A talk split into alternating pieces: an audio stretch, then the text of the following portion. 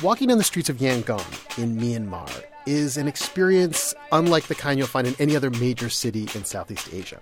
Almost everything is sold on the streets. They have these rich, vibrant markets. But you can go blocks and blocks without seeing a single recognizable brand from the United States or from Europe. There are these like run-down colonial buildings in a city center, and parts of the sidewalk are just cracked open, and you can see into the sewers. You have to be very careful. They're old cars. Some of the taxis have big holes in the floor, and you can see the pavement move by as you drive in them. Particularly jarring as we walked around Yangon was the fact that you see almost no cell phones. The way you make a call in public here is to go to these women on the street corners who tap into the phone lines, the actual phone lines with alligator clips, and they have an old handset sitting on a folding table, and they charge you by the minute for bootleg phone calls. And then we see something pretty amazing for Yangon. There's a machine sitting on a corner of 23rd Street and Strand Road. Yeah, it's something that you can find in most every major city, on almost every block, something you probably see every day and never give it a second thought. But here in Yangon, it is a small miracle. On that corner, there is an ATM machine, a cash machine. ATMs are so new in Myanmar that there is a video that plays on the machine, which basically shows you how an ATM works. It has all these young women on the screen in these perfect uniforms counting stacks and stacks of money, carrying it back and forth and back and forth within the bank. It's like they want to show you that inside this machine is actual cash. Hello and welcome to Planet Money. I'm Lam Thuy Vo, the show's multimedia producer. And I'm Robert Smith. Today on the program, the story of one ATM on a rundown corner in Yangon, which is in many ways the story of Myanmar itself.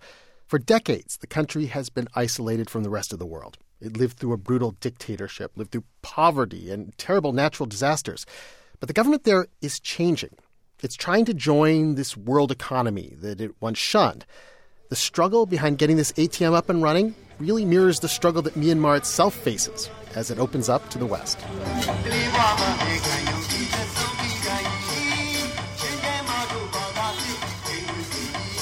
The ATM is at the top of a little set of white stairs. It's set back from the street.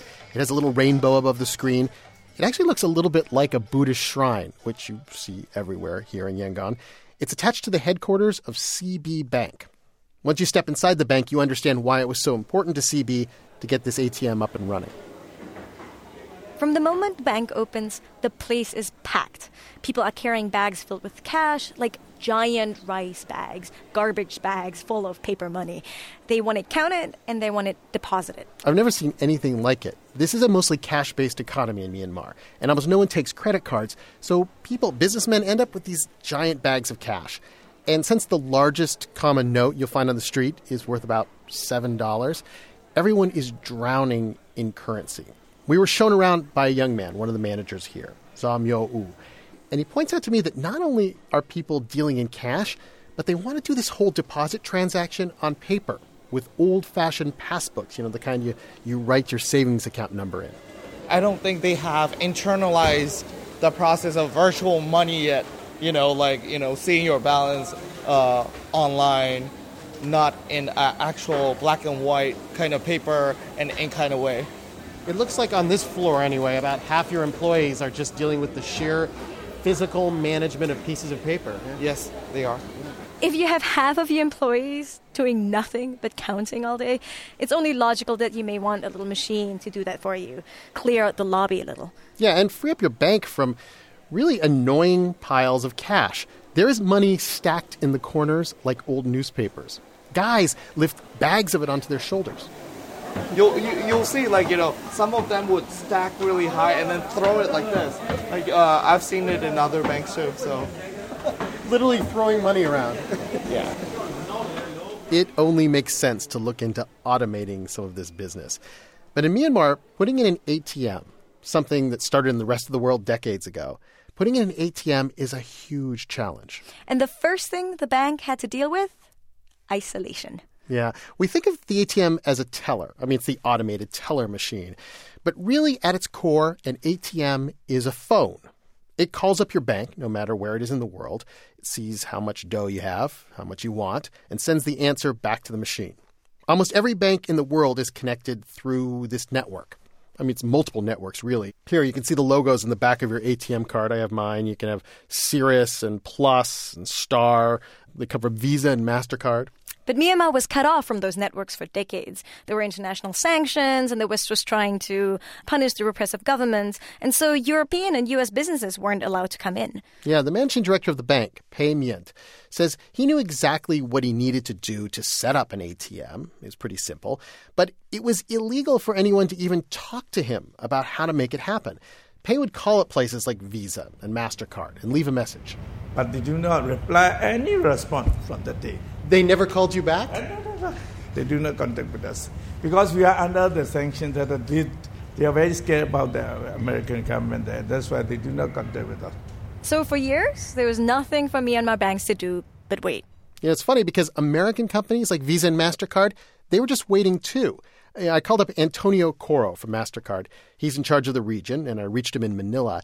And he says that the years of sanctions created a second challenge for setting up an ATM there. Myanmar was you know, was under isolation for more than four decades. So the infrastructure is you know is quite old.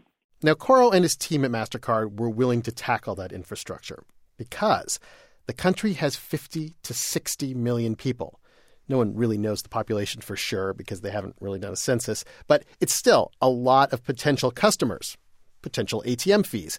And like many businesses, MasterCard saw that Myanmar was going to be a hot tourist destination one of these days. And foreign travelers mean even bigger fees.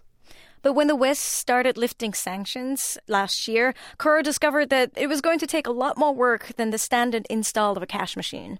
Yeah, Coro says that normally when a bank wants an international ATM, MasterCard brings in this giant box filled with servers and routers and wires. It's the size of a small fridge. That's the piece of equipment that connects the ATM to all the banks in the world. But Myanmar has these antique phone lines, you know, the ones that people were tapping into all day long with the alligator clips on street corners. And those lines were so old that the box wouldn't work. So MasterCard had to improvise. Now, there's a lot of computer technological terms here, but basically, they set up a direct connection between the ATM and a place halfway around the world to a centrally located processor in St. Louis. Oh, uh, wait, wait, wait, wait, wait. So instead of bringing the box to Myanmar, the, this special box is in St. Louis? Yeah. St. Louis is our global technology headquarters of MasterCard. Basically, when a foreign traveler like me puts in his MasterCard and types in the PIN number, that information goes to Missouri. and you see this kind of improvisational work all over Yangon these days. There are Western companies trying to partner with local companies. There are some companies that are coming in to try and improve the infrastructure. But there's a bigger challenge. As we walked around the city, we saw a bunch of new ATMs that have come online recently. There's one or two at the airport, at the One Western style mall in Yangon, on a few street corners. It is a technological achievement, but there was something missing at all of these ATMs customers. We almost never saw anyone using an ATM. So, for all the technological hurdles that MasterCard and CB Bank overcame, there's a bigger problem the banks here are trying to solve trust. For example, we met this guy who works at a newspaper, Zayatu. He's a business columnist. Right. He told us that even though the banks might be full of people who are trying to deposit cash, most people in Myanmar don't really have a bank account. The estimates are around 90% of the people wouldn't bring their money near a bank. Many of us, we don't trust the banks because you know the banks they, they don't work very well. If you want to withdraw the money from the bank and then you face difficulties sometimes you have to bribe the, the staff at the counter to get your own money back. You have to bribe them. Yeah yeah yeah to get your money back. So people don't normally want to go to the you know bank and put money in there. So they put the money on, under their mattresses Zaya himself, he keeps his life savings at home. He wouldn't tell us where. Yeah, we wanted to see his safe, but he wouldn't let us.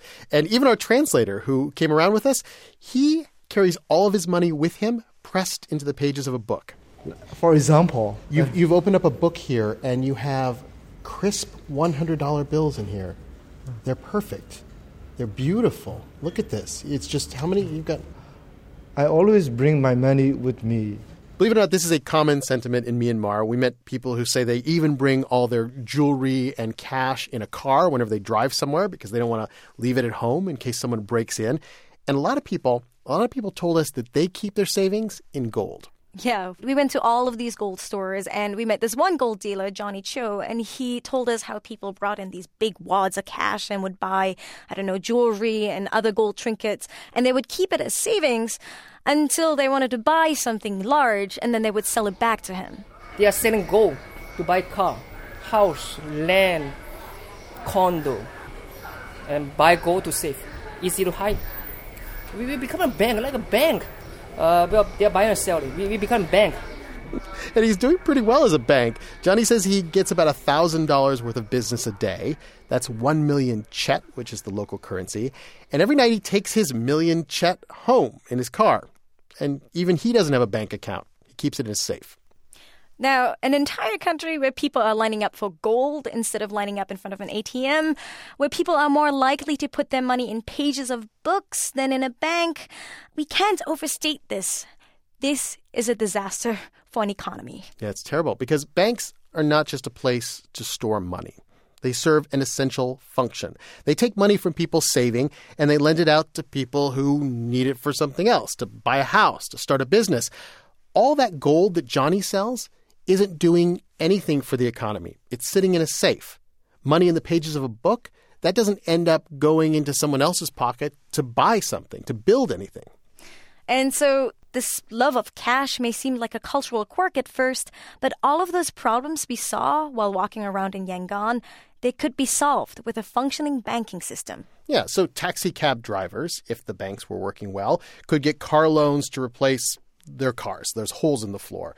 People could get mortgages to rehab those old colonial buildings that are falling apart.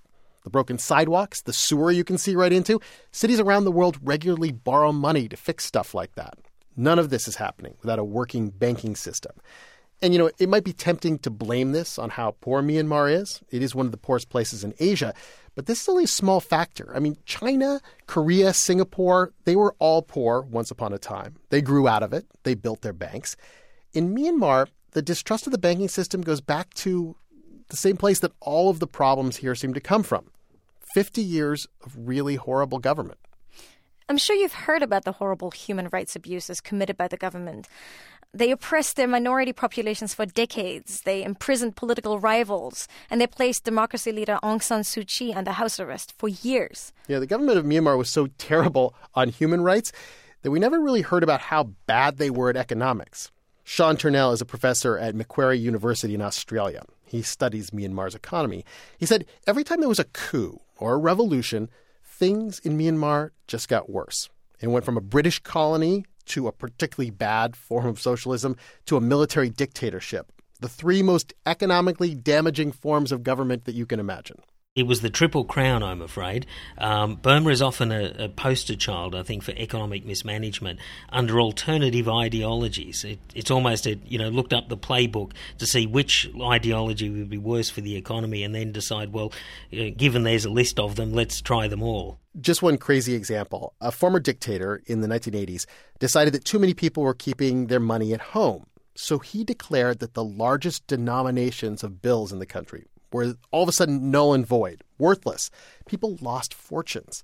Zaya Tu, the business columnist we talked to, he remembers how his parents had all this money saved up in cash in order to buy a plot of land for their retirement. Then they heard the news on the radio. The bills that they'd saved were illegal. The largest amount of money in our life. And then it was just gone, just with the wind. The dictator replaced the money with a currency based on the number nine, which was his lucky number. There were plenty of other mistakes, ranging from incompetent to corrupt.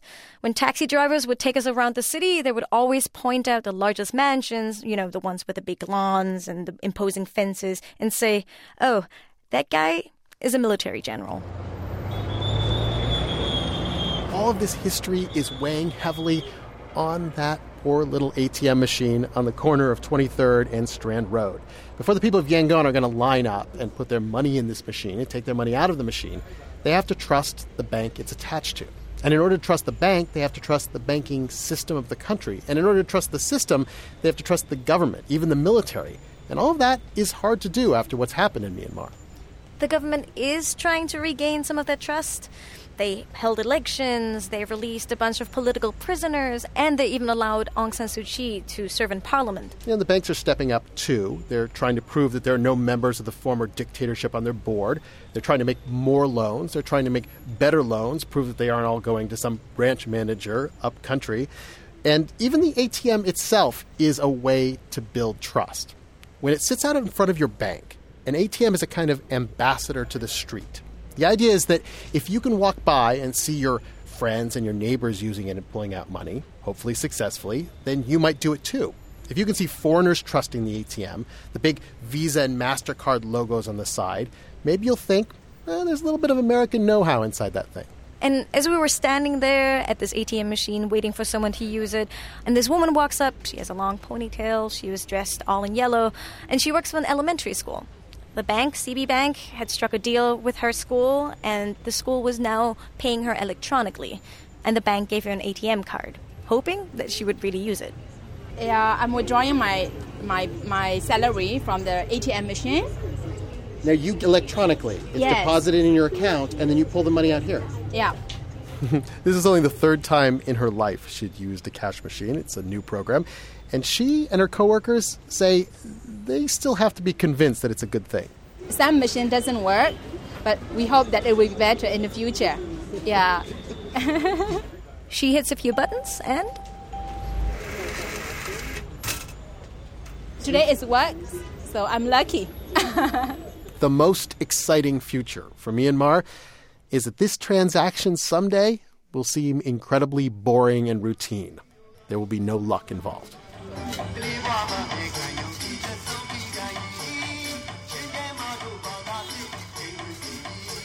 As always, we'd love to hear what you think of the show. Email us, planetmoney at npr.org. and you can see pictures and animated gifs of the bank and the ATM machine on npr.org slash money. And I should say that this week is Lam Thuy Vo's last week with us. She is moving on to a great job at Al Jazeera America. We're going to miss you, Lam. I'll be in touch. No worries. I'm Robert Smith. Thanks for listening.